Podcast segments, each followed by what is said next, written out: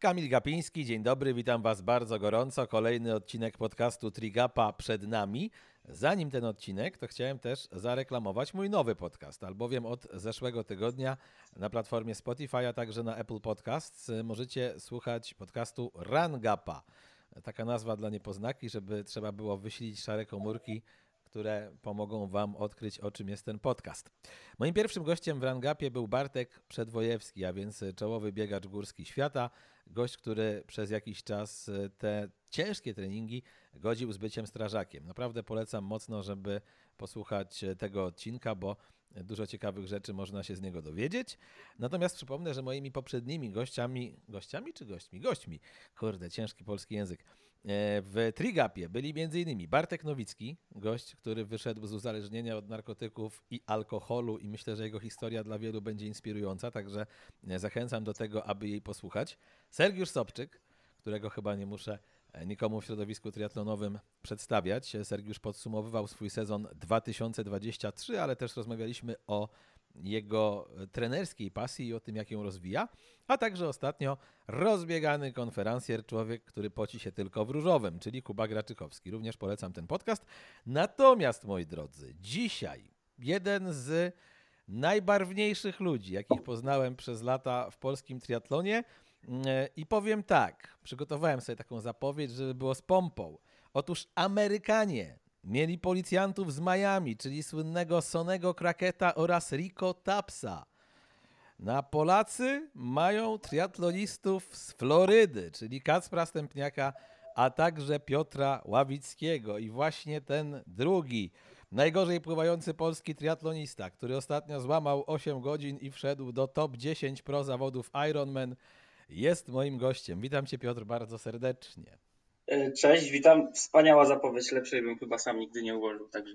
Jak patrzyłem na te wasze storki z Florydy i zastanawiałem się, kto e, był przystojniejszy. Czy przed laty właśnie policjanci z Miami w tych takich słynnych garniturach lnianych z żarówiastymi podkoszulkami, czy jednak wy, jak tam rozbieraliście się na basen dzień przed startem, żeby się jeszcze rozpływać. Tam dało się zauważyć w filmiku robionym przez Alicję Pyszkę Bazan, że ciebie to stary przed startem brutalnie nosiło. Tak, no generalnie czułem się bardzo dobrze, ale też e, cały wyjazd i cała atmosfera były super, więc e, a czy nosiło, no to nie wiem, po prostu było śmiesznie i e, wesoło, w dobrej atmosferze. Podeszliśmy do tego startu i do wyjazdu.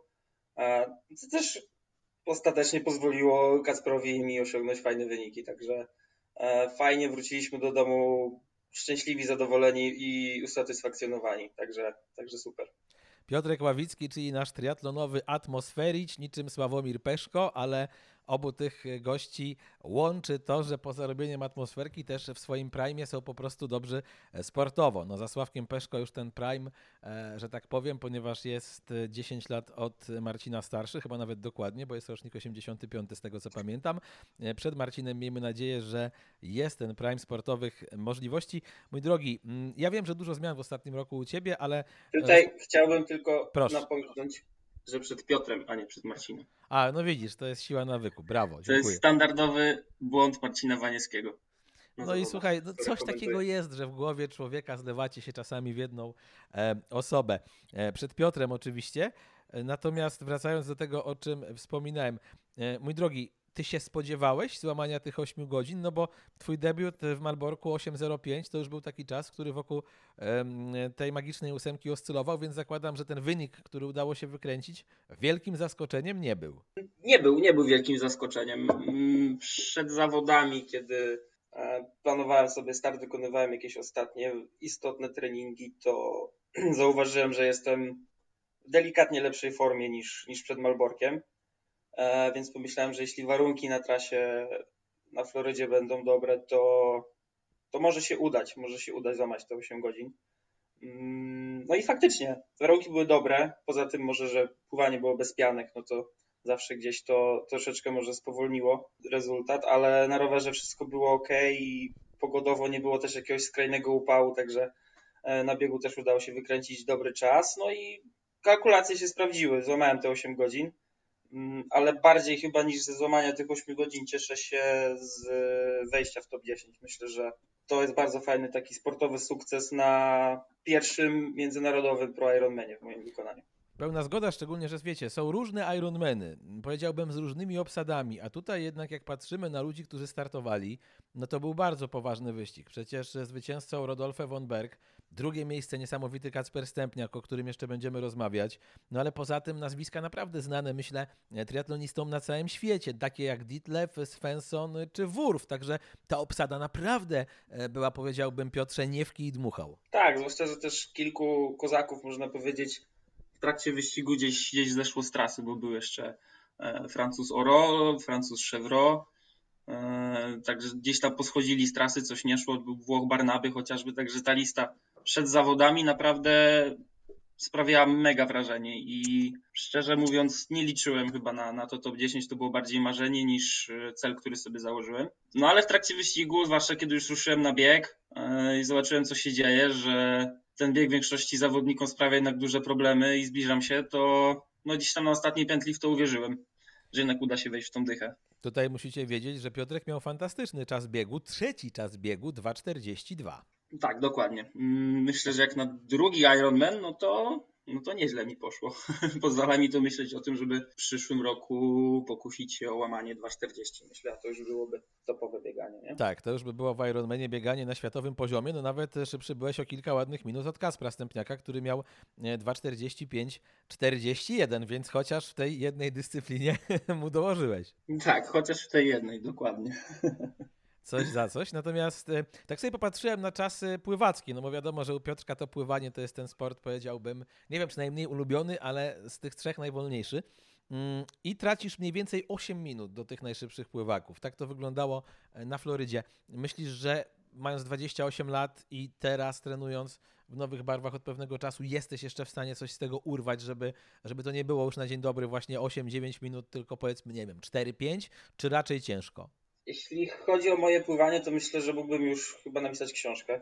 To wygląda tak, że od wielu lat staram się to poprawić, tak naprawdę. Wczoraj o tym sobie myślałem, że mniej więcej od 10 lat staram się kombinować, szukać jakichś rozwiązań, e, miejsca na poprawę. W międzyczasie, kiedy jeszcze trenowałem z Markiem Jaskółką, to spróbowałem swoich sił nawet w treningu z pływakami, gdzie dwa lata, dwie pełne zimy spędziłem na, e, na treningu pływackim z grupą pływacką, z bardzo dobrymi zawodnikami. Jeden z tych młodych chłopaków, z którymi wtedy pływałem, wybiera się na igrzyska do Paryża, więc to nie była przypadkowa Czegoś go nauczyłeś. Grupa. Czegoś go nauczyłem, tak. On był jeszcze na tyle wtedy mały, że ledwo dorastał mi do pachy, a teraz jest już chyba głowę wyższy i no i szedł na światowy poziom, także niesamowicie się rozwinął. Także wracając do pływania, próbowałem wielu rzeczy przez te ostatnie 10 lat. Zmieniałem różne metody, kombinowałem. To nie jest tak, że stoję w miejscu i nic z tym nie robię, tylko najgorsze w tym wszystkim jest to, że zawsze efekt końcowy był taki sam. Czego bym nie zrobił, czego bym nie zmienił. W przypadku biegania i roweru jest tak, że jak zmieniam coś w swoim planie treningowym, to od razu gdzieś widać efekty, ale u mnie w tym pływaniu to nie jest takie zero-jedynkowe i proste. Oczywiście myślisz, nie poddaję to jest kwestia, się. Piotrek, bardziej już dzisiaj głowy, czy bardziej tego, że nie wypływałeś swojego za mało lata, czy bardziej po prostu najzwyczajniej w świecie braku talentu do tego pływania? No bo też tak może być, że jesteś predysponowany do, predystynowany do, do biegania i do roweru, a do pływania akurat po prostu może nie. Myślę, że nie jest to kwestia głowy. Czy nie jestem predysponowany? Może coś w tym być, ale to właśnie wynika raczej z tego, że za młodu, e, za młodu bardziej biegałem niż, niż pływałem. Także Oczywiste jest, że wypływanie dużych kilometrów za dzieciaka dużo daje, bo to e, praktycznie każdy zawodnik, który wcześniej był pływakiem, przyszedł do triatlonu, no to ma troszeczkę spokojniejszą głowę, jeśli chodzi o to pływanie. Mm, ale ja cały czas staram się znaleźć, gdzie jest, gdzie jest problem we mnie. Myślę, że to też do końca nie jest technika, bo już niejednokrotnie słyszałem opinię, nawet sam Kasper to powiedział, jak zaczęliśmy razem trenować, że Piotrek z tą techniką możesz pływać dużo szybciej, dużo lepiej z tą techniką, którą już masz. Mam kolejny pomysł na tą zimę do wdrożenia, coś, coś innego, coś nowego. Dawaj, zdradź. Zobaczymy, czy przyniesie to, czy przyniesie to efekt, ale no, nie poddaję się. Nie chcę, żeby to tak wyglądało. Może to tak wygląda po prostu, że od kilku lat z typowaniem u mnie nic się nie dzieje zbytnio. Ono nie idzie praktycznie w ogóle do przodu, ale to nie jest tak, że ja z tym nic nie robię. Ja cały czas staram się odnaleźć coś i poświęcam tak naprawdę tej dyscyplinie najwięcej uwagi, analizy. Myślę, że najwięcej poświęcam na ten trening. Generalnie najwięcej mnie on na pewno kosztuje też fizycznie. Ale Także... wiesz, zajebiste jest to, że się nie poddajesz w tym, no bo mi imponuje taka twoja zawziętość pływacka, bo pewnie nie jeden już by machnął ręką i stwierdził, dobra, pływanie utrzymam na tym poziomie, na jakim jest teraz, e, skupię się na tym, żeby skupić się na pozostałych dwóch dyscyplinach, a ty jednak, że tak powiem, cały czas walczysz. Walczę, bo to jest y, w tym momencie największa blokada, myślę, mojego sportowego rozwoju. No, ten sportowy rozwój, jak widać, przebiega bardzo dobrze. Złamanie 8 godzin w drugim e, Ironmanie w karierze to jest e, super wynik, chociaż wiadomo, że świat idzie mocno do przodu i te wyniki są wyśrubowywane, że tak powiem, e, do granic możliwości. Wystarczy przecież spojrzeć na czasy tych, którzy byli najszybsi na Florydzie. Tutaj jeszcze Piotrek ma kilkanaście ładnych minut do tego, żeby ich dogonić. Spodziewałeś się, że Kacper będzie w tak zajebistej formie? Ja pytam o to dlatego, bo jesteście kolegami z teamu, bo e, z tego co widzę na Instagramie sporo z nim e, trenowałeś e, i wierzyłeś w to. On też liczył na to, że ta kwalifikacja na Hawaje na Florydzie stanie się faktem? Nie, ani on, ani ja nie, nie wierzyliśmy w to przed zawodami. Doceniam Także szczerość. Kacper, zaskoczył wszystkich, ale też zaskoczył samego siebie. Ja szczerze mówiąc, jak ruszyliśmy na bieg i była mijanka na nawrotce, zobaczyłem, gdzie on jest i o co walczy, to po prostu sam dostałem takiego kopa motywacyjnego, mega mnie to ucieszyło. Jak po prostu zobaczyłem, że na jego plecach umiera Ditlev, no to mówię, kurde, co ten gość robi, nie? To było niesamowite, naprawdę. I no mega mi to zaimponowało, ale też no Kasper jest dla mnie takim mega motywatorem. Też gościem, od którego bardzo dużo się uczę kwestiach treningowych i ogólnie o całym triatlonie, bo no nie ukrywajmy, że od wielu lat trzyma niesamowicie wysoki poziom i jakby tak sobie przeanalizować jego starty, to za bardzo nie ma słabych startów. To jest gość, który zawsze przyjeżdża i startuje na mega wysokim poziomie. Tak, i też wiesz, ja się cieszę z tego drugiego miejsca i tej kwalifikacji, bo uważam, że to jest kolejny fajny krok w rozwoju polskiego triatlonu pro na długim dystansie. Pokazanie, że w ciągu dwóch lat, właściwie w ciągu dwóch sezonów, bo to nie dwa lata kalendarzowo, to ile? To było z 15 czy 16 miesięcy. E, dwóch Polaków jest w stanie e, te e, kwalifikacje, nie powiem na konę, bo Robert występował w Nicei, ale na Mistrzostwa Świata wywalczyć i podejrzewam, że Robert też to zrobi w nadchodzącym sezonie, także ta, te Hawaje 2024 mogą być, powiedziałbym, wyścigiem, który przejdzie do historii. Patrząc też, jak się inni zawodnicy rozwijają, to nie chcę się tutaj rozmarzać i mówić, że trzech Polaków na przykład pro wystąpi, no ale dwóch to jest już całkiem, powiedziałbym, realna liczba. Tak, myślę, że na pewno będzie dwóch, bo Robert, y, Robert skoczył już na ten najwyższy światowy poziom i myślę, że kwalifikacja w jego wypadku nie będzie dużym problemem. E, także ja już myślę, że w przyszłym roku będziemy oglądać na pewno dwóch Polaków, e, dwóch Polaków na Hawajach i no niezwykle się cieszę z tego faktu, ale też fajne jest to, że na takich zawodach, jak mieliśmy na Florydzie, mieliśmy dwóch Polaków w top 10. Nie? To w ostatnich latach, gdyby, gdyby ktoś powiedział coś takiego, że dwóch Polaków na jednej z największych imprez będzie w czołowej dziesiątce, no to generalnie można byłoby się z tego zaśmiać. Nie? Także widać, że ta dyscyplina idzie do przodu ale no nie ukrywam, że dla mnie też wielkim motywatorem do tego, żeby się rozwijać jest właśnie postać i Roberta Wilkołeckiego i Kacpra, bo ich wyniki, ich, e, ich świetne wyniki naprawdę napędzają również nas do cięższej roboty i myślę, że mm, Miłosz Sowiński też mógłby się podpisać pod tymi słowami, które powiedziałem, że e, skoro chłopaki dają radę i to robią, to my też możemy to zrobić. I Dokładnie. No, nie ukrywam, że, że po, tym, po, tej, po tych zawodach też mi się zapaliła jakaś lampka, że troszeczkę bardziej w siebie uwierzyłem. E, nie chcę tutaj oczywiście od razu mówić, że moim następnym celem jest kwalifikacja na Hawaje, bo nigdy nie, nie, nie stawiam takich deklaracji, dopóki nie zauważę, że coś jest możliwe. Ale uwierzyłem, że będę w stanie popracować, żeby faktycznie na tych Ironmanach być jeszcze wyżej, przesunąć się następnym razem na ósme, siódme, szóste miejsce i może za dwa lata pomyśleć o tych Hawajach, nie? Tak, no właśnie chciałem to powiedzieć, że taki występ jak ten twój na Florydzie może być przełomowy, ale też fajne jest to, że poznałeś smak zawodów na poziomie światowym, bo jednak jak ja myślę o braciach Ławickich, to z reguły myślę o starcie w Polsce. No wy mi się tak nieodmiennie kojarzycie z Malborkiem, może dlatego, że po prostu w tym Malborku was na żywo e, kilka razy e, widziałem. E, tutaj wychodzisz poza kraj, w tym przypadku poza Europę, potrafisz się ścigać z tymi ludźmi, którzy mają naprawdę duże nazwiska i wydaje mi się, że to jest też zajebisty kapitał po prostu na przyszłość. Tak, no generalnie w moim wypadku to ściganie za granicą, no to wiązało się z wyzbyciem się takich wszelkich kompleksów i po prostu nie patrzenie na to, z kim się ścigam, tylko od startu do mety robić po prostu swoje. E, z takim nastawieniem tam pojechałem, bo no widząc listę startową naprawdę nie oczekiwałem tego, że zakręcę się gdzieś w dziesiątce. Dlatego starałem się o tym w ogóle nie myśleć w trakcie wyścigu, a po prostu robić cały czas swoje i do mety przesuwać się, walczyć o każdą lokatę. No i kurczę, okazało się, że no gdzieś tam na biegu wyprzedziłem paru też no, ludzi, swoich idoli, których obserwuję od kilku lat. Na przykład tam Andreas Drajc zawsze był takim zawodnikiem, którego gdzieś obserwowałem, lubiłem jego styl ścigania. A no po prostu na biegu go przeszedłem i nie nawiązał ze mną nawet walki, więc to też był dla mnie taki, e, taki moment uświadamiający, że kurczę, może jest szansa spróbować swoich sił za granicą. Nie? Tutaj teraz... mam pytanie od Tomka Pomiernego. Jakie to uczucie właśnie wyprzedzić na trasie Andreasa Drajca? Było, nie było jednego z najlepszych niemieckich specjalistów od Ironmana. No, tak jak mówię, niesamowite uczucie. Widziałem go gdzieś daleko, bo generalnie trasa biegowa to były dwie długie, proste w tej z powrotem, więc namierzyłem jego niebieski strój już kilka kilometrów wcześniej.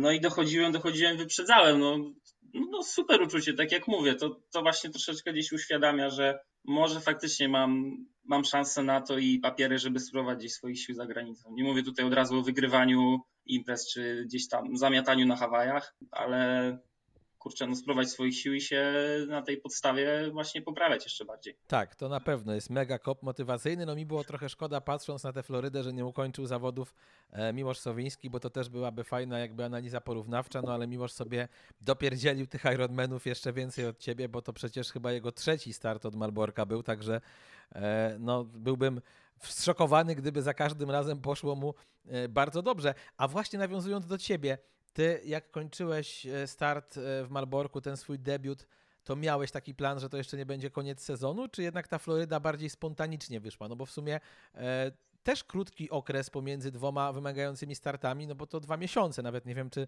nieco do dnia, ale, ale no to nie jest dużo czasu. Wstępnie po Malborku z Kacprem planowaliśmy Izrael, mm, ale z wiadomych przyczyn e, z powodu konfliktu zbrojnego zawody zostały odwołane, także nasze plany się mocno w międzyczasie gdzieś tam posypały. I tak naprawdę gdzieś mniej więcej w połowie tego okresu między Malborkiem a Florydą, no kurczę, wychodziło na to, że to chyba będzie jednak koniec sezonu, no bo Floryda, jeśli chodzi o koszty, no to była dużo, dużo droższa i na tamten moment nie było nas po prostu już stać na ten start. No, jest to koniec sezonu, więc troszeczkę budżety nasze, jak i też drużynowe były już, były już w miarę na wyczerpaniu.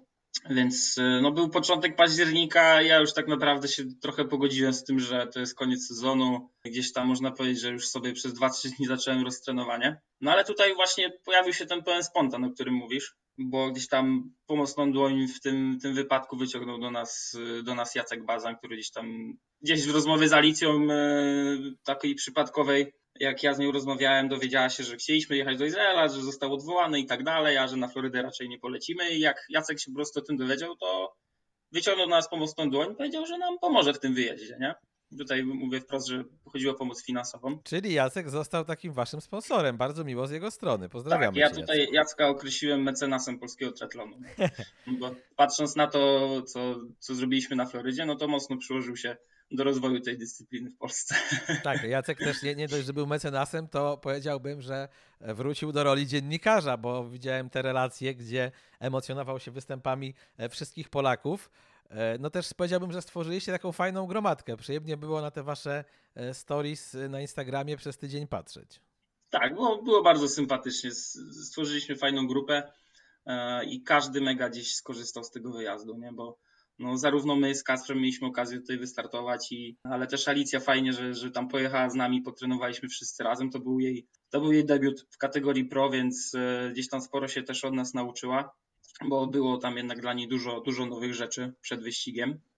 No, jednak przeskoczyła już do tej kategorii zawodowej.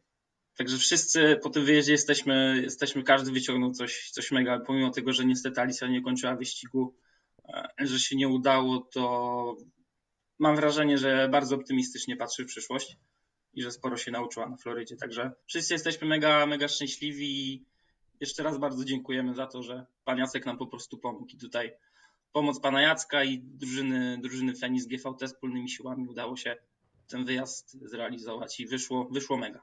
Ale nie była to pomoc darmowa. Mój informator, którego imienia ani nazwiska zdradzić nie mogę, ale powiem, że był jednym z członków teamu, który pojawił się na Florydzie i jest kobietą, ale więcej naprawdę nie powiem. E, zdradził mi, że pan Piotr Ławicki był odpowiedzialny za codzienne parzenie kawy i na koniec wyjazdu pamiętam już nawet, kto ile słodzi i daje mleka. Tak, pamiętałem, kto używa cukru, kto używa słodziku, ile łyżeczek i tak dalej, także każdy miał jakieś obowiązki na tym wyjeździe. E, mamy też jeszcze jedną informację. Otóż Kacper i Piotr spali razem w jednym łóżku przez cały wyjazd. Łóżko o szerokości maks 130-140 cm. Dobrze, chłopaki, że jesteście tacy szczupli, bo inaczej mogli. Ja, przykład, ja już z tobą mógłbym się nie zmieścić tam. Nie, no tutaj, tutaj dostałeś troszeczkę fake info. E, to było normalne małżeńskie łóżko, a nie 130 cm, także nie przesadzajmy. No ale cóż, no, no często na takich wyjazdach jest po prostu bardzo śmiesznie i zdarza się, że czasami trzeba, trzeba się też przekimać z kumplem w łóżku małżeńskim. E, słyszałem też, że przegrałeś propos Jacka Bazana jakiś zakład z nim. Powiedz coś o tym więcej. Właściwie to były dwa zakłady. Pierwszy dotyczył mojego wąsa. Jacek po prostu się troszeczkę nabijał z tego i powiedział, że no jak złamie te 8 godzin na zawodach, no to musimy zgolić tego wąsa, nie? Ja powiedziałem, że przyjmuję jak najbardziej. E, no i było wielkie golenie dzień później, także no, słowo się rzekło i, i, no, i musiałem zgolić tego wąsa. A drugi zakład, no to Jacek otworzył lekką bukmacherkę przed zawodami, ale już tam szczegółów nie będę zdradzał. Dobrze, to to ci odpuścimy. E, Alicja mi napisała, że bardzo dużo się od chłopaków nauczyła triatlonowo i że mimo tego, iż wielokrotnie e, wyjeżdżała na różne zawody, to był chyba jej najfajniejszy wyjazd w życiu. Kurczę, no, no fajnie. No, tak jak też wcześniej właśnie wspomniałem, że Ala się, się dużo nauczyła, bo ale też bardzo chciała się nauczyć, bo podglądała dużo rzeczy od nas i e, myślę, że ta, ta wiedza, to doświadczenie bardzo jej, zaprojekt, bardzo jej zaprocentuje. No i cieszę się, że powiedziała, że to był jeden z najfajniejszych wyjazdów, no bo kurczę, no nie ukrywam, że naprawdę było, było mega spoko, nie? Także dogadywaliśmy się wszyscy e, i było naprawdę fajnie. Ja muszę powiedzieć też, że zobaczyłem taką drugą twarz Kacpra Stępniaka, jak patrzyłem na wasze E, filmiki, ponieważ on mi się zawsze wydawał taki bardzo spokojny, stonowany, nawet jak z nim rozmawiałem e, w Trigapie, to nawet nieco wycofany, a tutaj widziałem, że jakieś jaja, jakieś dziwne okularki, jakieś opowiadanie o amerykańskich naukowcach, o Coca-Coli, o oszczędzaniu watów, także nie wiedziałem, że on potrafi być aż takim jajcarzem. No, potrzebuje trochę więcej czasu, ale potrafi się też rozkręcić, także wyciągnęliśmy z niego jego drugą twarz. A powiedz mi, bo ty dużo z nim trenujesz, myślisz, że na długim dystansie Kacper mm, ma szansę docelowo być szybszy od Roberta Wilkowieckiego? Wiem, trochę podchwytliwe pytanie, ale kto ma je zadać jak nie ja? Oczywiście, że ma szansę, każdy ma szansę, ale kto będzie szybszy, no to okaże się dopiero jak chłopaki spotkają się na jednym starcie. Dyplomata, dyplomata. No. Ale niech ci będzie. Moi drodzy, rozmawiamy z Piotrkiem Ławickim. Zaraz wracamy. Pora na cotygodniową wstawkę trenerską w Trigapie. Jak zawsze ze mną jest Mariusz Chrobot, Trimp Team. Witam cię Mariusz bardzo gorąco. Cześć, dzień dobry, witam. Dzisiaj, moi drodzy, tak trochę filozoficznie, trochę naukowo, trochę treningowo e, będziemy rozmawiać o tym, że trenowanie to sztuka, czyli komunikacja i nauka, a także analiza. Aby zawodnik dobrze się rozwijał, ta komunikacja musi być obustronna. Ja bym od tego zaczął, Mariusz. Czy bywają problemy? No bo z jednej strony triatloniści poświęcają dużo czasu, dużo pieniędzy, dużo energii na to, żeby się dobrze przygotować do poszczególnych zawodów, a z drugiej strony sam znam takich, którzy dla trenerów bywają po prostu najzwyczajniej w świecie utrapieniem. Trochę już chyba rozmawialiśmy na ten temat. E, tak, no ja określam tę sztukę właśnie jako ten element komunikacyjny w, w, w tym dialogu w ogóle z zawodnikiem. No i on jest kluczowy, no bo jeżeli tej chemii nie ma ostatecznie i ty nie wiesz, mm, w jaki sposób zawodnik się czuje w ogóle e, psychicznie, pomijając te wszelkie aspekty treningowe, no to e, ciężko w jakikolwiek sposób pracować z nim później fizycznie, ponieważ te dwa światy totalnie się ze sobą zazębiają. Więc ta chemia obowiązkowo musi funkcjonować pomiędzy trenerem i zawodnikiem. A jeżeli jej nie ma, no to prędzej czy później któryś z nich powinien sobie powiedzieć do widzenia, no bo to jest bez sensu i nierozwojowe podejście moim zdaniem. Powiedz, jeżeli chodzi o ten training peaks, to jaki procent twoich zawodników, twoich podopiecznych wypełnia to faktycznie skrupulatnie i ty wiesz, że nie musisz trochę e, pilnować go jak ojciec dziecka, żeby odrobił pracę domową, a do jakich zawodników, do jakiego procenta zawodników jednak musisz się dobijać i powiedziałbym przypominać o tym, że że tutaj trzeba być na bieżąco z tym dzienniczkiem treningowym. Na szczęście jest tak, że te procesy są zautomatyzowane na teraz, więc na samym początku ustawiamy sobie e, zgrywanie automatyczne treningów do Training Pixa i tą bazową informację praktycznie mam non-stop. E, więc widzę, czy po prostu te treningi są realizowane, czy nie są, więc masz ten taki input e, nazwijmy to naukowy w postaci e, czystych danych. Czasami gorzej jest z tą drugą częścią, czyli komunikacyjną, ponieważ Training Peaks oczywiście pozwala tobie również opisać ten trening. No właśnie, to, ja do tego ja... zmierzam, prawda? Bo mhm. ja zdaję sobie sprawę, że mm, czy na Garminie, czy na Training Peaksie automatycznie możesz to zrzucić, ale suche liczby to jedno, a odczucia zawodnika to drugie. E, I tu właśnie wchodzimy powolutku sobie w takie tematy analizy, czyli jakiejś jakościowej e, obróbki e, tej komunikacji, może w ten sposób to powiem. Generalnie ja mam taki model wypracowany z zawodnikami, że oni doskonale wiedzą, że mi bardzo, bardzo zależy na tym, żeby e, opisywali, komentowali swoje treningi. Jeżeli ta współpraca e, jest nowa, świeża, e, to chciałbym, żeby tych komentarzy było jak najwięcej i aby były one jak najbardziej wylewne. Ja też jestem tego typu trenerem, że praktycznie jestem dla zawodników dostępny 24 na dobę. Oczywiście, jeżeli to jest, wiesz, ma ręce i nogi, ta cała komunikacja. E, I teraz później im dalej człowiek jest doświadczony, to, to oczywiście no nie musimy sobie wierszy pisać w tym Training Peaksie. Mm, e, już pewne rzeczy po prostu z automatu rozumiemy, natomiast e, większe znaczenie ma dla mnie już później chociażby samo opisanie tego treningu albo w skali RPE, na co pozwala nam Training Peaks, czyli e, no, taka skala e, od 1 do 9, gdzie 1 to jest trening w odczuciu bardzo lekki, 9 to już jest taki, wiesz, bardzo mocno upadlający. Dodatkowo Training Peaks fajnie jeszcze wprowadził takie uproszczenie w postaci buziek, czyli wiesz, czy ten trening po prostu był dla ciebie w porządku, byłeś na nim, czułeś się na nim dobrze, czy, czy, czy źle.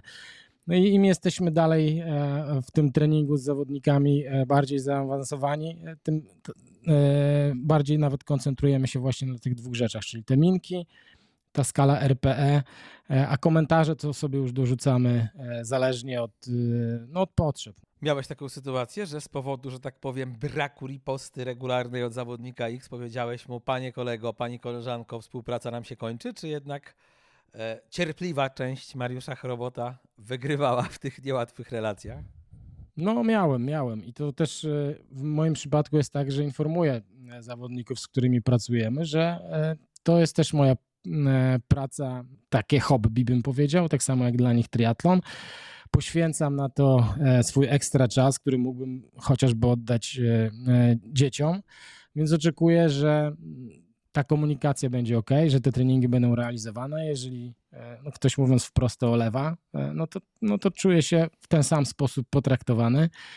E, no i wiesz, kolejka akurat mam, mam tą przyjemność, że kolejka osób jest i jestem w stanie podmienić taką osobę na inną. Nie, nie jestem na pewno związany w żaden sposób, wiesz, finansami, że trzymam się jak tonący deski, byleby po prostu, wiesz, tam kapało i kapało. Nie, nie o to w ogóle w tym wszystkim chodzi. Chcę mieć z tego frajdę, chcę, żeby też ci ludzie, którzy są po prostu przeze mnie trenowani, się rozwijali.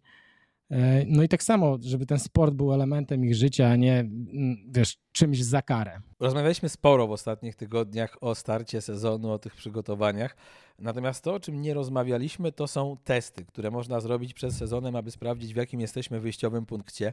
Wy w Trimpie tych testów przeprowadzacie sporo. Wystarczy spojrzeć na waszego Instagrama, żeby to zobaczyć. Jakbyś troszkę więcej opowiedział o tym, jakie z twojej perspektywy, doświadczonego trenera i wielokrotnego Ironman finishera, warto dzisiaj zrobić testy przed startem tych treningów, no albo już powiedzmy tam, nie wiem, po kilku, kilkunastu dniach od powrotu do treningów, co możemy przetestować, co z swojego punktu widzenia jest dzisiaj najważniejsze? Wie, wiesz, jak teraz ci odpowiem, no nie? To zależy. To zależy. E, Moja tak. ulubiona. Śni mi się po nocach ta odpowiedź. No i to zależy, z kim mamy do czynienia. Tak, my teraz startujemy z całą serią testów e, i to zależy, odnosi się po pierwsze do, mm, do tego, jakimi dysponujemy finansami, możliwościami, czasem, e, miejscem, czy jesteś w stanie wykonywać te testy w sposób e, profesjonalny z urządzeniem różnego rodzaju urządzeń, czy po prostu E, no nie wiem, nie trenujesz chociażby z trenerem, a, a, chcesz sobie dobrze wyznaczyć swoje strefy treningowe, e, swoje strefy tętna, na których możesz pracować, no to, to również jest do zrobienia samemu. Wydaje mi się, że teraz jest bardzo dobry czas na to, że kiedy powoli rozpoczynamy e, wejście w, w nowy sezon, to dobrze jest właśnie wyznaczyć sobie hmm, chociażby właśnie te strefy wysiłkowe, wydolnościowe na samym początku tych, tych prac naszych treningowych przed nowym sezonem, E, żeby, wiesz, no można było ten cały proces później sensownie sobie prowadzić. No i chociażby najprostszą rzeczą, którą człowiek może wykonać. Dzisiaj miałem takie właśnie zapytanie. Jak to zrobić, jeżeli wiesz, nie masz dostępu do, do, do całego sprzętu? No to weź sobie tą e, metodę najprostszą, jaka jest, czyli 220 minus wiek, później jeszcze bierzesz do tego swoje HRV, HRV mówię, HR spoczynkowe. Różnica pomiędzy jednym a drugim pozwala ci określić e, zakres tętna, na jakim pracujesz, no i później e, o, nawet najprostsza metoda, jaka jest, to wpisać obecnie za pomocą sztucznej inteligencji do czatu GPT i dostaniesz całą instrukcję obsługi super wyznaczone w zasadzie e, strefy tętna, więc to jest taka najprostsza metoda, którą mógłbym no teraz polecić większości age grouperów, którzy na przykład nie trenują z coachem jakimkolwiek. Druga rzecz, no to jeżeli chcesz y, zrobić to fajnie, jeżeli chcesz y, mieć to wyznaczone naprawdę w sposób bardzo indywidualny, no to możesz zapakować się na różnego rodzaju testy wydolnościowe. E, zakładasz maskę, zakładasz inne urządzenia, mm, no i trochę trzeba się zmęczyć. My właśnie teraz tego typu testy przeprowadzamy. A jak się można zmęczyć w basenie? Da, tam, da się tam też przetestować zawodnika? No oczywiście, że się da. E, da się i możemy tutaj wykorzystać kilka e, testów. No, najprostszy, e, tak zwany CSS-a, test Critical Speed, coś tam, coś tam, jak zwykle zapominam tych wszystkich słów. A będzie Więc... już tylko gorzej, kiedy się dopadnie ten Niemiec, czekaj, jak on się nazywał? A, a, a, a zapomniałem. No? A, widzisz. E, no więc, e, no więc bierzesz po prostu sobie, wprowadzasz jakiś tam element rozgrzewki, tak? No musisz po pierwsze dobrze rozgrzać swoje ciało, więc e, więc e, e, zaczynasz od jakichś dłuższych akcentów, następnie możesz wprowadzić jakieś 50, 25 rozpędzane, żeby pobudzić cały, cały organizm. No i później twoim zadaniem jest przypłynąć e, maks 400 metrów, wypocząć solidnie, przypłynąć 200 metrów, wprowadzić dane do kalkulatorów, których jest cała masa również w internecie, wyjdą tobie prędkości takie progowe, których możesz się trzymać mm, i które na pewno mogą tobie posłużyć w, w projektowaniu tej tego e, początku sezonu, e, jeżeli chcesz oczywiście pracować na konkretnych tempach e, w pływaniu. Inne, które na przykład my przeprowadzaliśmy ostatnio, no to również po przeprowadzeniu takiej procedury rozgrzewki po prostu płyniesz. W przypadku age groupera dobrze jest zastosować na przykład 800 metrów, lecisz maksem, wybierasz następnie trzecie 100 metrów i piąte 100 metrów, trzecie to mniej więcej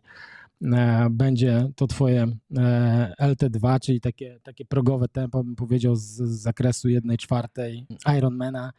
E, ta piąta setka, no to dla ciebie będzie taka setka przylotowa na połówki i na, na, na dłuższe dystanse. Od tego już oczywiście później sobie nawet w Training Peaksie można poustawiać indywidualnie takie swoje strefy treningowe, albo po prostu pracujesz na odczuciach, czyli to, co e, de facto rekomendujemy najczęściej. No właśnie, bo te odczucia są istotne. O tym zresztą też będziemy dzisiaj jeszcze dalej rozmawiać z moim dzisiejszym głównym gościem, czyli z Piotrem Ławickim. Mariusz Krobot, Trimp Team, jak zawsze solidna dawka wiedzy i poczucia humoru. Dziękujemy Ci Mariusz bardzo gorąco. Dzięki bardzo. Wracamy do rozmowy z Piotrem Ławickim, dziesiątym zawodnikiem ostatniego Ironman Florida, człowiekiem, który w swoim drugim starcie triatlonowym złamał 8 godzin. O tym drugim starcie już sporo rozmawialiśmy, natomiast ja bym się pochylił nad debiutem, bo jednak e, pierwszy Ironman za tobą kilka miesięcy temu w Malborku, na ziemi, którą znacie doskonale razem z Marcinem. Mm, jak z perspektywy tych kilkudziesięciu dni wspominasz ten start i powiedz mi, czy towarzyszyły ci w związku z nim jakieś większe niż zazwyczaj emocje? Jednak czułeś, że mierzysz się po raz pierwszy z tym najdłuższym dystansem, no startowałeś już chyba na wszystkich możliwych dystansach. Mm, czy na takim poziomie człowiek jeszcze czuje taki e, pierwiastek stresu, czy absolutnie już nie? To był bardzo wyjątkowy start. E, może nie stres, o którym wspomniałeś, ale bardziej chyba ekscytacja. Czułem się jakbym, kurczę, chyba pierwszy raz startował w triatlonie, miałem takie uczucie, bo totalnie nie wiedziałem, co mnie spotka. Słyszałem wiele historii, opowiadań, legend o tym dystansie, o tym, co się dzieje z ludźmi, że przychodzi bomba, że przychodzi ściana na 30 km biegu, albo że pod koniec roweru już się tam ledwo kręci i tak dalej. Także byłem z ogromnym szacunkiem podchodziłem do tego startu. Przygotowywałem się, się bardzo sumiennie, opracowywałem sobie różne, różne taktyki w głowie, więc e, byłem mega przygotowany, ale mimo wszystko nadal nie wiedziałem tak naprawdę, co mnie będzie czekać. Nie? To był wyjątkowy start, ale też bardzo cieszę się właśnie z tego, jak wyszło, bo zrealizowałem 100% swoich założeń na trasie. Nie miałem żadnego kryzysu, mimo tego, że tak naprawdę czekałem, aż on przyjdzie. Kurczę, no i wynik był, był mega. No myślę, że to co, to, co zrobiłem tam w Malborku na, na niełatwej trasie, bo zarówno pływanie, jak i, jak i bieg nie należą tam do łatwych, łatwych technicznie. E, także to 8.05 w debiucie było naprawdę, naprawdę mega. Byłem mega szczęśliwy, mimo że tych zawodów nie wygrałem. Miłosz, Miłosz mnie pokonał i to dosyć wyraźnie tamtego dnia. Nie miałem tam, myślę, szansy w tym debiucie wygrać tych zawodów z nim, ale, ale byłem przeszczęśliwy i nadal jestem dumny z tego, co tam zrobiłem, bo, no bo ten debiut wyszedł świetnie. Wszystko, wszystko poszło po mojej myśli. Czyli generalnie dwa Ironmany i dwa bardzo dobre starty, dwa bardzo dobre wyniki, dwa bardzo dobre czasy i oba Iron, Ironmany zakładam, że na sucho, bez jakichś większych kryzysów, tak? To aż zadziwiające, że tak pięknie z górki wszystko poszło. Tak, no tak jak wspomniałem, słyszałem dużo legend o tych kryzysach ale jeszcze żadnego nie doświadczyłem. Może na kolejnych zawodach zobaczymy. Może do trzech Ironmanów że... sztuka, słuchaj. Tak, jeśli na trzecim nie będzie żadnego kryzysu, no to już się oficjalnie nazwę specjalistą od tego dystansu. Tak, to zdecydowanie jest e, dobry pomysł. E, miałeś taki moment, że nie wiem, łezka wokół się zakręciła, jak stawałeś na podium w Malborku? E, na podium nie, ale muszę przyznać, że to naprawdę niezła huśtawka emocji jest te całe 8 godzin, bo są lepsze, są gorsze momenty jakieś nieprzewidywalne na trasie. No wiadomo, ja po pływaniu jestem przyzwyczajony do tego, że nie jest zbyt dobrze zazwyczaj. Przywykłeś do tego, że musisz gonić, no wiadomo. Przywykłem do tego, więc ja zazwyczaj po prostu wsiadam na rower i nie myślę, nie myślę zbytnio, tylko, tylko gonię. E, ale tak, były takie momenty, gdzie faktycznie jak już przesunąłem się pod koniec roweru na drugą pozycję, to poczułem wtedy mega, mega po prostu ekscytację, adrenalinę jeszcze bardziej się pobudziłem do tego, ruszając na bieg, żeby jeszcze gonić Miłosza. I no po tym całym maratonie, e, gdzie też towarzyszyła mi ogromna niepewność, no to przyznam szczerze, że na, na mecie gdzieś tam ta łezka się uroniła, ale to chyba bardziej wynikało właśnie z tej całej huśtawki i tego, że to wszystko po prostu nagle puściło, niż z jakiegoś tam może konkretnego wzruszenia, bo, e, bo jakiegoś, nie, nie, nie czułem, że jakiegoś tam mega, mega wzruszenia, tylko po prostu cała ta huśtawka, te 8 godzin tych wszystkich emocji odbiło, odbiło po prostu jakieś piętno nie? na tym wszystkim.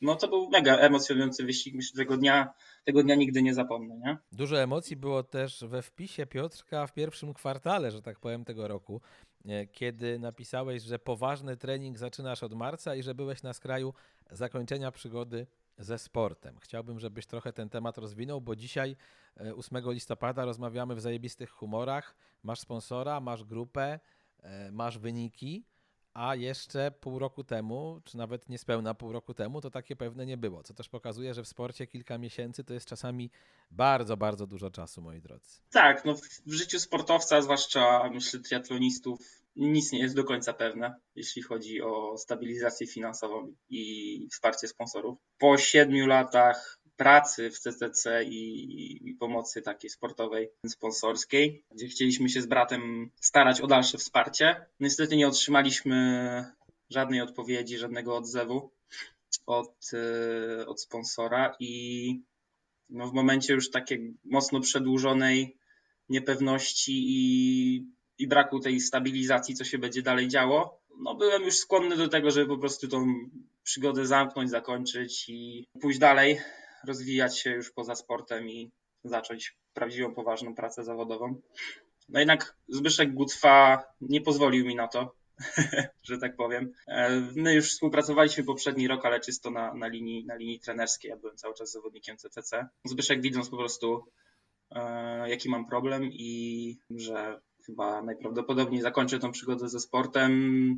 Nie wiem w jaki sposób, ale spiął się, załatwił budżet, ogarnął to wszystko i wciągnął mnie po prostu mm, do GVT, do, do drużyny Fenix GVT, gdzie, Zostałem drugim zawodnikiem pro obok Kacpra Stępniaka. Także no, jestem mega wdzięczny i będę wdzięczny chyba do końca życia za to, co zrobił, bo... Ja myślę, że Zbyszek to w ogóle wyrasta na takiego trochę anioła polskiego triatlonu, to znaczy on był przecież człowiekiem, który zmobilizował Kacpra Stępniaka do tego, żeby raz jeszcze spróbować postawić na triatlon kosztem pracy zawodowej 5 razy w tygodniu po 8 godzin, o czym zresztą przecież z Kacprem rozmawialiśmy w trakcie podcastu kilkanaście już miesięcy temu, że to było bardzo ciężkie, żeby to e, pogodzić. Kolejna rzecz, e, gdzieś tam też kilkanaście miesięcy temu przecież wyciągnął Zbyszek rękę do Łukasza Kalaszczyńskiego i mówił mu, że e, chce mu pomóc. Ja nie wiem, czy oni teraz razem trenują, czy nie, ale niezależnie od tego ten gest wtedy został wykonany, o czym zresztą Łukasz też wiosną w podcaście opowiadał.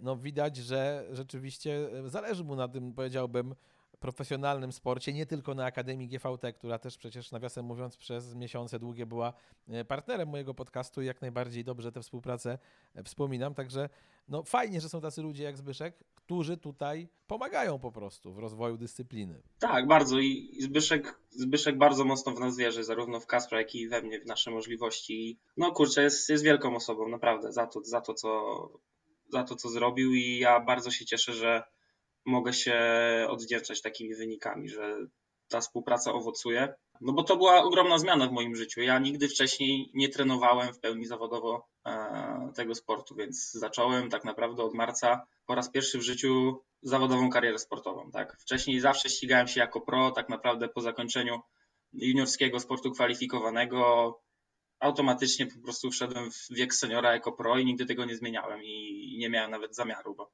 bo dobrze się tam czułem ale nigdy nie byłem zawodowym sportowcem, a teraz od marca z czystym sumieniem mogę się tak nazywać. E, także ogromna zmiana w moim życiu, właściwie z tygodnia na tydzień, tak naprawdę w, w poprzedniej, u poprzedniego sponsora, w poprzedniej firmie dosyć szybko zużyłem wypowiedzenie. Nie było to dla mnie proste, bo, no bo jednak zostawiałem swojego brata w pewnym sensie. E, my zawsze, zawsze gdzieś kurczę działaliśmy razem, zawsze, zawsze mieliśmy jednego sponsora, jedną drużynę, no ale w obliczu, w obliczu takiego problemu gdzieś braku jakiejś, e, braku jakiegoś wyraźnej, wyraźnej chęci wsparcia od poprzedniego sponsora na, na kolejny rok. E, no ja chciałem się dalej rozwijać i zrobić krok naprzód, więc wykorzystałem tą szansę i poszedłem do Zbyszka, także to też nie było dla mnie łatwe zostawić Marcina, e, ale on na szczęście gdzieś tam później odnalazł jakiś, jakiś nowy projekt sportowy. Finalnie niestety on nie wypalił też w ostatnim czasie, także no było, było mi trudno ale zrobiłem to, nie żałuję. Marcin też jest teraz ze mnie dumny i bardzo szczęśliwy z tego, co, co osiągam. I tak jak mówię, no, przez, dzięki Zbyszkowi zaszła ogromna zmiana w moim życiu. Piotrek, ty pisząc wczoraj ze mną powiedziałeś, że nie boisz się ciężkich tematów i możemy spokojnie o nich rozmawiać. E, dlatego spytam, masz taki jakiś jednak mimo wszystko żal do poprzedniego partnera, czyli do CCC i Dariusza Miłka za to, że nie kontynuowali z wami współpracy, czy bardziej jednak czujesz wdzięczność za te lata, kiedy był z wami i no nie wiem, rozumiesz, że po prostu sport mógł mu się przejeść na pewnym etapie pracy i życia? Nie, absolutnie nie mam żadnego żalu. Rozumiem tą sytuację. Mieliśmy tak naprawdę przez 7 lat y, bardzo fajne warunki do rozwoju. Dużo się nauczyłem.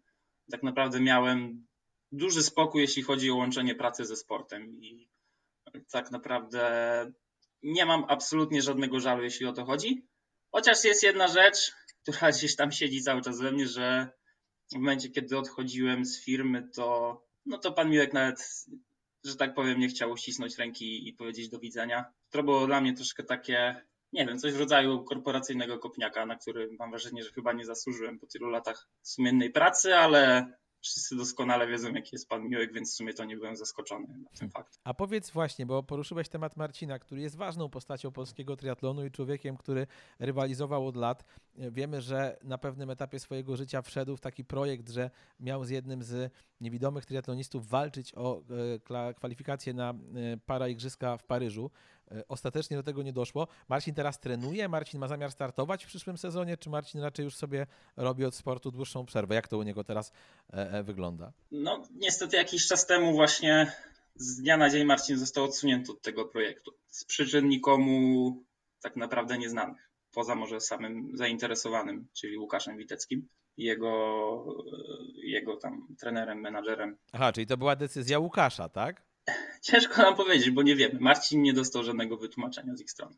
Okej, okay, ale teraz jakby przygotowuje się na sezon 2024 do startów jako amator, robi sobie przerwę od triatlonu, czy, czy jeszcze jakiś inny scenariusz ma na siebie? Ja wiem, że trochę ci pewnie z jednej strony niezręcznie mówić w jego imieniu, no ale jak już zahaczyliśmy o temat Marcina, to w dwóch zdaniach sądzę, że też ciekawią jego losy e, ludzi, którzy, którzy zawsze gdzieś tam śledzili poczynania Marcina, no plus wy jednak się tak kojarzycie często, co zresztą sam zrobiłem, nazywając cię Marcinem jako jedno, więc, więc na pewno przejmujesz się losami brata. No oczywiście, że się przejmuję, jak najbardziej.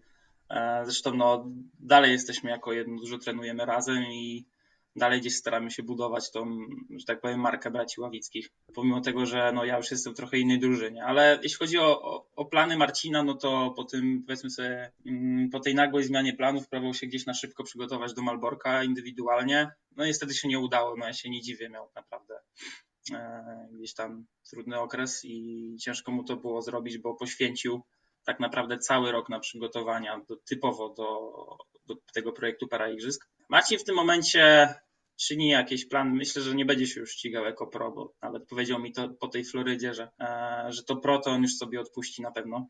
Nie zniknie ze sportu, będzie, będzie się na pewno dalej ścigał gdzieś jako amator, ale będzie się tym totalnie bawił. Zresztą widzę już po, trochę po jego, po jego podejściu, że, że zdecydowanie wyluzował. No i stara się gdzieś teraz pozostać w tym sporcie, ale bardziej powiedzmy sobie w innej działalności, e, trochę jako trener, bo razem, razem z żoną prowadzą szkołę pływania w Lubinie bardzo fajną, akademii i też Marcin będzie chciał rozwijać jakieś projekty indywidualne, o których pewnie sam, sam gdzieś niebawem powie więcej. No wiesz, pytanie też, czy na przykład nie mógłby pójść drogą Jacka Krawczyka, który wracając do sportu, zanim uznał, że będzie znowu pro, no to startował jako amator i, i wiemy wszyscy, co zrobił na Mistrzostwach Świata w Helsinkach, gdzie osiągnął kapitalny wynik na połowie Ironmana. Myślę, że jako e, age grouper, no Marcin mógłby być bardzo mocny, prawda? No zdecydowanie, myślę, że tak, ale zobaczymy, czy będzie miał przede wszystkim takie ambicje, żeby to robić, nie? Czy jednak nie postawi w pełni na fan e, i zabawę z tego sportu, nie? Ale to, to myślę, że pokaże najbliższy sezon. Masz takie poczucie, że gdyby polscy triatloniści mieli tę możliwość, jaką ty masz od paru miesięcy, czyli skupiania się na treningu, e, regeneracji, jedzeniu i tak dalej, i tak a nie na łączeniu treningu z pracą, to dzisiaj bylibyśmy jako polski triatlon na długim dystansie w innym miejscu niż teraz? To znaczy, że te kwalifikacje takie jak Kacpra, czy takie jak Roberta w zeszłym roku przyszłyby jednak wcześniej? Myślę, że tak. No, przede wszystkim dowodem na to jest to, że zarówno Robert, jak i Kasper zaczęli osiągać takie wyniki dopiero w momencie przejścia na powiedzmy sobie pełne zawodowstwo. Ty Uważam, że w tym momencie patrząc jaki jest poziom na świecie, to nie ma innego wyjścia niż pełne oddanie się treningowi, regeneracji i ściganiu. Nie ma szans na osiągnięcie sukcesu, jeśli, jeśli nie jest się pełni zawodowym sportowcem. Myślę, że to nie wszyscy są jeszcze świadomi, a zwłaszcza polscy sponsorzy i e, gdzieś tam osoby wspierające ten sport, że nie ma szansy na międzynarodowy wynik, jeśli nie będzie odpowiednich pieniędzy, odpowiednich warunków na to. Wiesz też, patrząc na wyniki z Nicei czy z Hawajów, najlepszych amatorek i amatorów, to ja dochodzę do wniosku, że też chyba ciężko, coraz bardziej ciężko e, godzić te treningi z pracą, bo, bo one są nieprawdopodobnie wyśrubowane. No to już bywały takie sytuacje, że tak mi się wydaje z tego, co pamiętam, jak patrzyłem na e, poszczególne czasy, że najszybsza amatorka czy najszybszy amator overall to miał lepsze wyniki niż e, tam średni tak, prosi. Tutaj, tutaj możemy poruszyć kolejny dosyć niewygodny i burzliwy temat dotyczący tego, że w Polsce tak naprawdę granica między większością pro a age group jest mocno zatarta, bo dochodzi do takich rzeczy, że najlepsi age grouperzy mają niejednokrotnie lepsze warunki niż zawodnicy pro.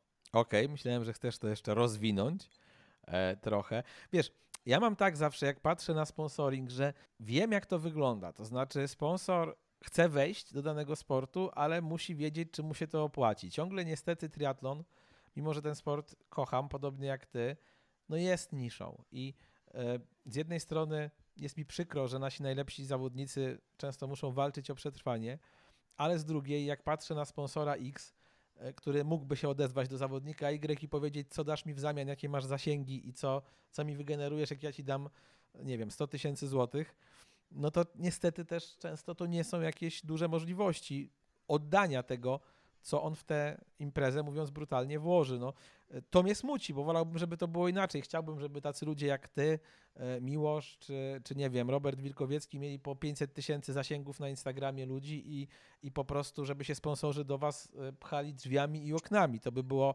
optymalne, idealne i wtedy myślę, że wszyscy byliby zadowoleni i sponsorzy z tego, że mogą wam dawać pieniądze i te pieniądze jakby zwracane są w postaci ludzi, którzy kupują produkty, które wy reklamujecie. Masz bardzo dużo racji w tym, co powiedziałeś. No, nie da się ukryć, że to jest nadal niszowa dyscyplina, która nie generuje, nie generuje takich zasięgów, takiego, takiego pogłosu, pogłosu w świecie czy w mediach, więc e, faktycznie ci sponsorzy się nie pchają drzwiami i oknami do tego sportu, ani do zawodników.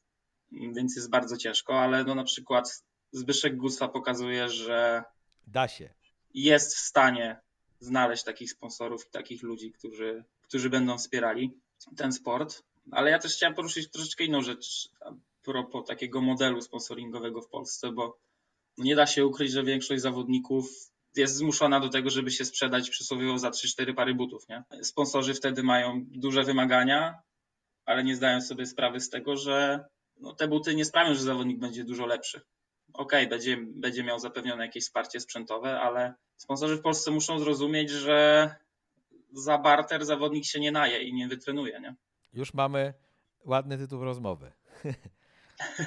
Wiesz, ja się z tobą zgadzam. Generalnie ja tutaj nie jestem obiektywny, bo gdybym był obiektywny, to mówię, powiedziałbym, że jeżeli ktoś ma 3000 osób obserwujących na Instagramie jak ty dziś, to wiadomo, że wielka firma w, to, w, ciebie nie zainwestuje o tyle, że po prostu jej się to nie opłaci, ale z drugiej strony mogłaby to zrobić od strony wizerunkowej, bo widzi, że jest zdolny chłopak, który osiąga coraz lepsze wyniki i potem jakby się wybił jeszcze bardziej, to zawsze mogą pokazać, patrzcie, my byliśmy już z nim, jak jeszcze mało kto w niego wierzył, więc to nie jest takie łatwe, to, to nie jest biało-czarne. Moim zdaniem jest tutaj dużo e, szarości, no i mam nadzieję, że że takich ludzi jak Zbyszek Guswa, czy takich ludzi jak właśnie sponsorzy Roberta Wilkowieckiego, cały jego team będzie jak najwięcej, no bo to po prostu generuje najzwyczajniej w świecie e, rozwój polskiego triatlonu. E, a propos tych ciężkich tematów, ja jeszcze chciałbym do twojego posta z 1 sierpnia nawiązać, bo nie będę go całego czytał, bo jest bardzo długi, natomiast fragment.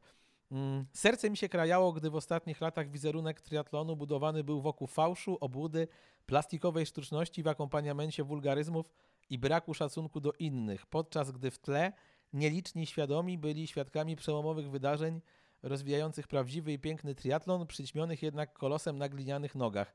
Gliniane nogi się ugięły, a dzisiaj odbudowa tego wizerunku wraca w nasze ręce. Nie zmarnujmy tego. No to chciałem wprost zapytać, o kim to było, Piotrze? No, myślę, że wszyscy zdają sobie sprawę. No, wtedy tak naprawdę wybuchła duża afera nie tylko w polskim triatlonie, można powiedzieć, że w całym polskim sporcie a propos dopingu stosowanego przez, przez Roberta Karasia. Ja uważam, że cała ta afera, całe te wydarzenie, wszystko co się działo wokół tej afery bardzo zaszkodziło polskiemu triatlonowi. Byliśmy tak naprawdę wszyscy na świeczniku, a cały wizerunek naszego sportu był budowany wokół, wokół Roberta i wokół, wokół tych wydarzeń. Zresztą bardzo niesportowych i haniebnych. A nie masz wrażenia, że wcześniej trochę teraz odwrócę kota ogonem? Szczególnie, że mój mały kotek cały czas przy mnie tutaj leży i przeszkadza mi prowadzić audycję, nawiasem mówiąc. E, że Robert trochę jednak ten triatlon rozpromował, to znaczy na tej zasadzie, że mówiło się dużo o nim, ale jednocześnie przez to dużo osób poznało e, dyscyplinę, którą on uprawiał, nawet jeżeli poznało ją w skrajnej odmianie, czyli dziesięciokrotnego Ironmana? Masz rację, na pewno bardzo mocno rozpropagował triatlon, ale jakie to ma w tej chwili znaczenie, skoro ten balonik wybuchł? Kurczę, no to jest właśnie ta sztuczność, o której wspomniałem, nie? I fałsz. Ty go szanujesz jako sportowca, czy nie bardzo? Nie szanuję sportowca, go jako sportowca. No, w obliczu wydarzeń, które miały miejsce, w obliczu tej całej afery antydopingowej i jego, powiedzmy sobie, tłumaczeń, które miały miejsce, nie, nie mogę go szanować jako sportowca. Myślisz, że znaleźliby się polscy prosi, którzy, gdyby Robert chciał wystartować na pełnym Ironmanie e, przed startem albo po starcie, nie podaliby mu ręki dzisiaj? Myślę, że znaleźliby się tacy ludzie. No dobrze. I to, i to bardzo wielu. To zostawmy to. Ja chciałem jeszcze przejść do kwestii treningu, bo przez lata twoim szkoleniowcem i Marcina zresztą też był Marcin Jaskółka, e, Marek, Marek. Jaskółka, przepraszam, fenomenalny polski triatlonista, pewnie najlepszy w historii do dziś. E, choć Robert go ściga niewątpliwie, a może już prześcignął. Mm, teraz Zbyszek Gucwa już od ładnych kilkunastu miesięcy. Skąd ta zmiana? Uznałeś, że potrzebujesz po prostu nowego bodźca treningowego? Coś się wyczerpało pomiędzy tobą a Markiem? Jak to, jak to wyglądało? To wszystko złożyło się też niestety z pandemią i z COVID-em. Eee, nasz, nasze zakończenie współpracy. No bo tak naprawdę świat sportu stał pod wielkim znakiem zapytania wtedy. Eee, nie wiadomo było, kiedy wrócimy do treningu, kiedy wrócimy przede wszystkim do zawodów, do ścigania. Eee, więc ta współpraca z Markiem gdzieś w tamtym momencie po prostu się trochę zawiesiła przez to, że kurczę, no nie było wiadomo, co będzie dalej. No i w jakiś taki sposób się też po prostu zakończyła, bo nie ukrywamy, że po pandemii e, też ten powrót do sportu był bardzo powolny i ja gdzieś po prostu zdecydowałem, że przez jakiś czas powrócę sobie troszeczkę na spokojnie, na spokojnie sam do treningu, a wtedy też chciałem poszukać już po pandemii, jak że tak powiem, sytuacja się wyprostowała, e, wsparcia troszeczkę bardziej na miejscu w Polsce z kimś, z kim e, mógłbym się częściej konsultować, spotykać cztery oczy i postawiłem wtedy na wsparcie Tomka Kowalskiego. Więc po, po tej przerwie, po, po Marku Jaskółce zmieniłem trenera na Tomka. Ale jeśli chodzi o współpracę z Markiem, te pięć lat, które pracowaliśmy, uważam, że nauczył mnie bardzo dużo i ukształtował jako, jako zawodnika, którym dzisiaj jestem. I uważam, że jest świetnym, bardzo niedocenionym trenerem. Tak, myślę, że to, że trochę tak trzyma się Marek na uboczu, pracuje w Niemczech, nie ma też parcia na szkło, e, sprawia, że po prostu wiele osób nawet być może nie zdaje sobie sprawy, że ktoś taki trenuje e, i wiele osób jednak idzie do ludzi, którzy są tutaj bliżej gdzieś w Polsce, a, a jednak ta wiedza Marka myślę, że jest unikatowa i no nie chcę teraz mierzyć tego, który trener zna się na trenowaniu lepiej, bo nie jestem od oceniania tego, natomiast myślę, że na pewno w tej topce e, ludzi z wiedzą i teoretyczną, i praktyczną o triatlonie Marek po prostu jest. Tak, ale to też ciężko porównywać, który trener jest lepszy, gorszy, bo to też jest kwestia tego po prostu, jakich ma zawodników, prawda? Mm, I jak się z danym zawodnikiem po prostu wszystko ułoży i, i jak dobrze trafią z treningiem. Mm, ale jeśli chodzi o takie czyste relacje i kontakt, komunikację, no to zarówno Tomek, jak i Marek mieli to na, na bardzo wysokim poziomie. E, więc tutaj tak naprawdę chodziło troszeczkę właśnie mi bardziej o to, że z Tomkiem byłem w stanie się częściej spotykać i konsultować. Nie? A czemu ten związek z Tomkiem, jak mówią Anglicy, to nie był long distance relationship, tylko e, był dosyć krótki? No, dostałem już wtedy taką pierwszą propozycję współpracy od Zbyszka, nie? No jak widać, no opłaciło się przejść, także no, z, zmieniłem, że tak powiem, trenera nie tylko z powodów po prostu czysto treningowych, bo współpraca z Tomkiem była świetna, Tomek jest świetnym trenerem i świetnym gościem, mm, no ale Zbyszek zaproponował mi coś więcej, nie? Także przez ten pierwszy rok y, naszej współpracy ze Zbyszkiem ja byłem dalej zawodnikiem CCC, jednocześnie trenowanym przez Zbyszka i już gdzieś tam Zbyszek mi powoli zaczynał gdzieś pomagać dodatkowo jeszcze, nie? Także dlatego, dlatego była ta zmiana po prostu. Piotrze, powiedz, bo myślę, że tutaj wiele osób jest ciekawych, a ty barwnie i plastycznie potrafisz opowiadać, jakbyś trochę o tych różnicach e, z twojej perspektywy zawodnika na najwyższym poziomie treningowych właśnie powiedział, co na przykład różni Marka od Tomka i ich obu od Zbyszka i czy Zbyszek położył też akcent na coś, na co pozostali dwaj aż takiej uwagi nie zwracali, odkąd z tobą trenuje? No to zacznijmy chronologicznie, czyli od Marka. Trening Marka bardzo przypominał do bólu to, co dziś jest bardzo popularne w mediach i, i w świecie sportu, czyli norweską metodę. Marek bardzo dużo, bardzo dużą część planu treningowego opierał właśnie na treningach progowych, na dużej objętości, na takich bardziej spolaryzowanych treningach na bardziej spolaryzowanych planach treningowych i e, ludzie dzisiaj myślą, że to jest norweska metoda. No, ale tak naprawdę Marek e, pokazał mi i udowodnił, że on i niemieccy zawodnicy, z którymi on, on, on, trenował większą część swojej kariery, robili już mniej więcej to samo kilkanaście lat temu, nie? Tylko nie było wtedy Instagrama i YouTube'a, więc ludzie po prostu o tym nie wiedzieli. Także ten, ten trening Marka tak moim zdaniem przypominał dosyć mocno ten norweskie Wiesz, to jest ale... chyba trochę tak, Piotrek, że mówi się, że już wszystko było w modzie, już wszystko było w muzyce i to, co jest teraz, to wraca, tylko te młodsze pokolenia tego po prostu mogą nie pamiętać. I myślę, że to, co mówisz, jest dobrym przykładem na potwierdzenie tego, że już też w sporcie oczywiście technologie rozwijają się znakomicie i są rzeczy, no, których wcześniej nie było, bo po prostu były ograniczenia sprzętowe. Natomiast tak od ludzkiej strony to też już pewnie na koniec dnia, jakbyśmy sobie e, to wszystko prześledzili, to wszystko w mniejszym lub większym stopniu było. No nie da się nagle na nowo wymyślić koła.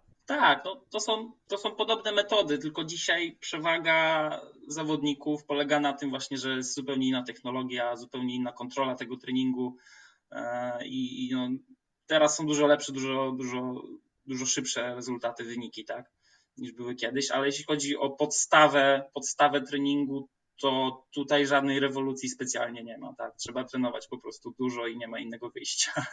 No tak, tutaj, że tak powiem, tego nie oszukasz. No ale idźmy dalej. To znaczy. No idźmy dalej. No, jakbym miał teraz zestawić e, Tomka Kowalskiego i Marka, no to Tomek zdecydowanie bardziej analitycznie podchodził do treningu. Marek analizę treningową opierał bardziej na rozmowach ze mną, a nie na cyferkach. Tutaj Tomek jednak dużo, dużo więcej czasu poświęcał na analizy, e, na analizy treningów w Training Peaksie. Oczywiście najważniejsze na koniec dnia było moje samopoczucie i moje własne odczucia ale Tomek tutaj bardziej naukowo do tego podchodził i zarówno na etapie planowania, jak i analizy treningu.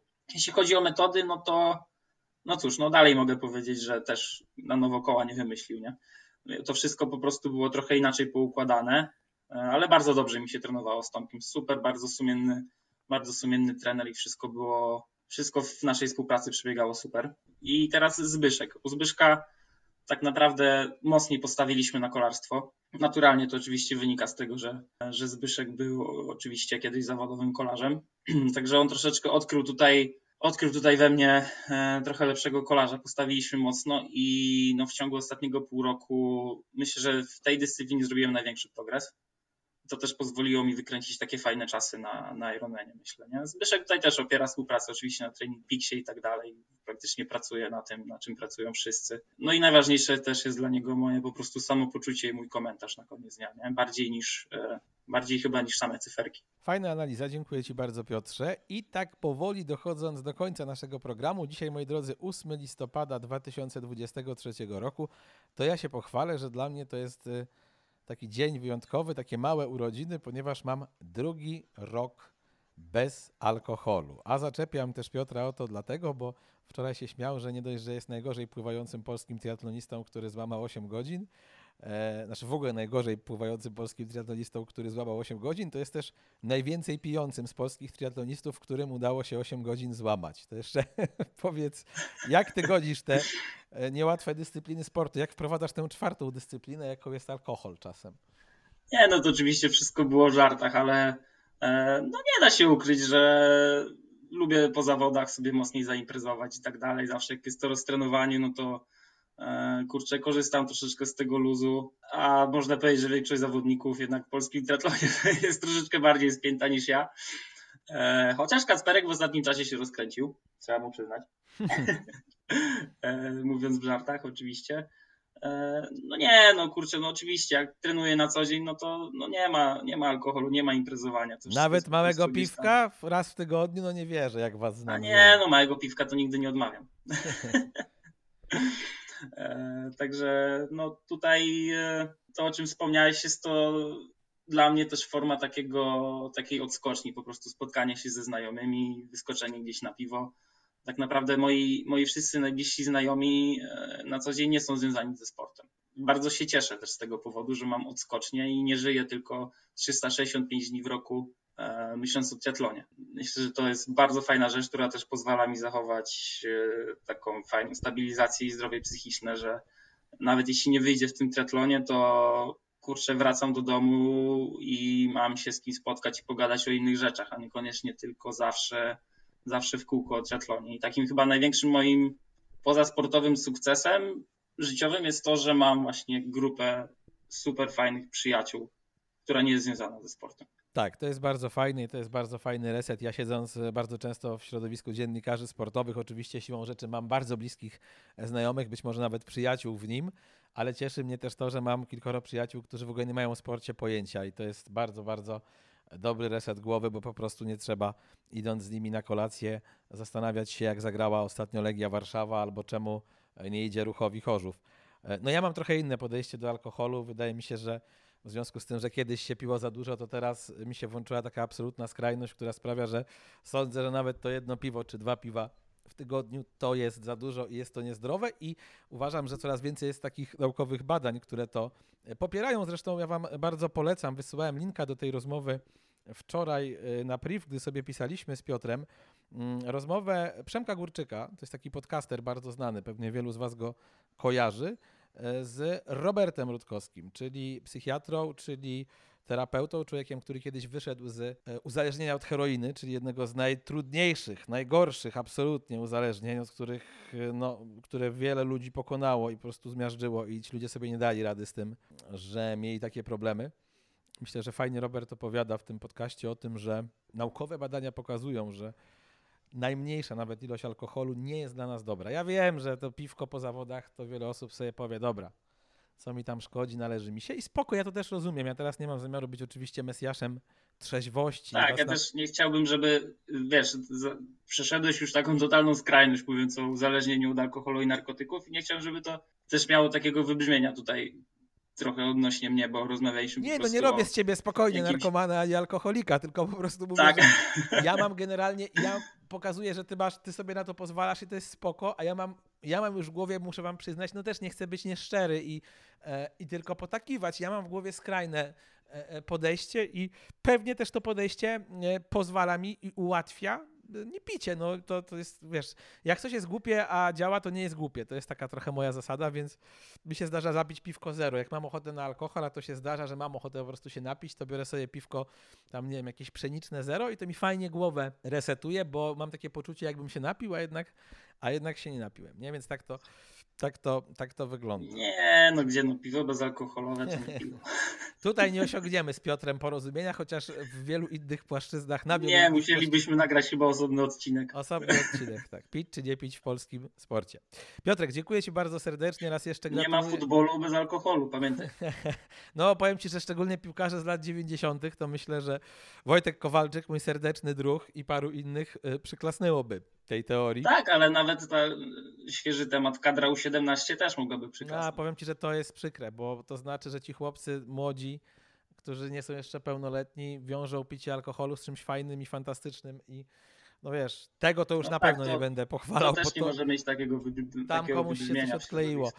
E, dobra, Piotr, dziękuję Ci bardzo serdecznie. Dziękuję też za to, że Ty jesteś człowiekiem, który nie boi się mocnych tematów, nie tylko mocne występy na triatlonowych trasach, ale też myślę, że tutaj szczególnie w drugiej części programu mocny występ u mnie w podcaście. E, zachęcam Was raz jeszcze do tego, żebyście słuchali Rangapy. Będę miał świetnego gościa, mogę zdradzić już chyba kto nim będzie. Będę rozmawiał z Marcinem Rosłoniem. Myślę, że Marcina znacie, bo to jest e, po pierwsze człowiek, który przez lata prowadził program w Kanalu Plus o bieganiu, po drugie konferencjer maratonu warszawskiego, po trzecie były piłkarz, innymi Legii Warszawa, po czwarte znakomity biegacz z rekordem życiowym chyba około 2,50 w maratonie, no i po piąte dziennikarz właśnie Kanalu Plus, który komentuje mecze, więc zachęcam, e, nowy odcinek powinien wjechać koło piątku, soboty i, i tam dużo ciekawych rzeczy. Piotr, jeszcze jakiś statement na koniec od Ciebie? Nie, nic mi chyba nie przychodzi do głowy, ale to była bardzo fajna rozmowa. Jeszcze powiedz, A... też się czułem bardzo dobrze. Jeszcze powiedz tylko, bo może to jest dobry moment, chyba że nie masz tego zaplanowanego. Jaki będzie pierwszy Ironman w 2024? No, w tej chwili na stole są dwie opcje: Ironman Texas albo Ironman RPA. O proszę, czyli kwietniowe opcje z tego co pamiętam, nie? Tak, to są, no, to są kwietniowe opcje, zgadza się. Texas 27 kwietnia, a RPA chyba tydzień wcześniej jest jakoś, także e, no w tym momencie jest jeszcze dużo czasu, także po prostu zastanawiamy się, chociaż no nie ukrywam, że najbliższe jeszcze kilkanaście dni staram się jak najmniej myśleć o triatlonie, po prostu sobie odpocząć po tym. To musiała ci sprawić wielką przyjemność ta rozmowa. Sezonie. I czuję, że po niektórych cytatach to dużo osób ci nie pozwoli nie myśleć o triatlonie, przynajmniej dzisiaj i jutro. E, natomiast powiem ci, że ciekaw jestem, czy przejdziesz tą suchą stopą, o której e, mówiłeś, czy RPA, czy Texas, bo to są akurat dwa starty, które mi się kojarzą z notorycznymi problemami zawodników, którzy w nich startowali. Czyli na przykład w Teksasie wiemy, że e, miewał problemy Robert Wilkowiecki, a z kolei w RPA to pamiętam, że po pierwsze duże fale, przy pływaniu, a po drugie tam na przykład Rob, e, Rafał Herman opowiadał mi, że kiedyś zgubił w taksówce sprzęt. Cały sprzęt elektroniczny zostawił w taksówce w RPA i słysząc o tubylcach to, co słyszał, był przekonany, że ten sprzęt już się nie znajdzie i że już został przehandlowany, a potem się okazało, że trafił na być może jedynego, ale bardzo uczciwego taksówkarza, który mu ten sprzęt przywiózł. Także... Tak, ale w RPA jest jednocześnie duża szansa na skrócenie lub odwołanie pływania. A, to dobrze kombinujesz. Ty wiesz, co Dobrze robisz. kombinuję, nie? Jesteś cwany, a jeszcze jakby dawali sloty wtedy, panie. Zaraz się Oczywiście, okaże, że, że będzie dają. trzech Nawet jak Polaków. odwołają pływanie, to sloty, są, sloty zostają. No, czyli dobrze kombinujesz po prostu. To, to jest Tak. cwaniak jednak. Niby ja byłem kiedyś cwany gapa, a tu widzę, że bardziej Piotrek. Piotr, raz jeszcze Ci dziękuję i e, do usłyszenia, moi kochani, na szlaku tri i rangapowym. Dziękuję bardzo za rozmowę, Kamil.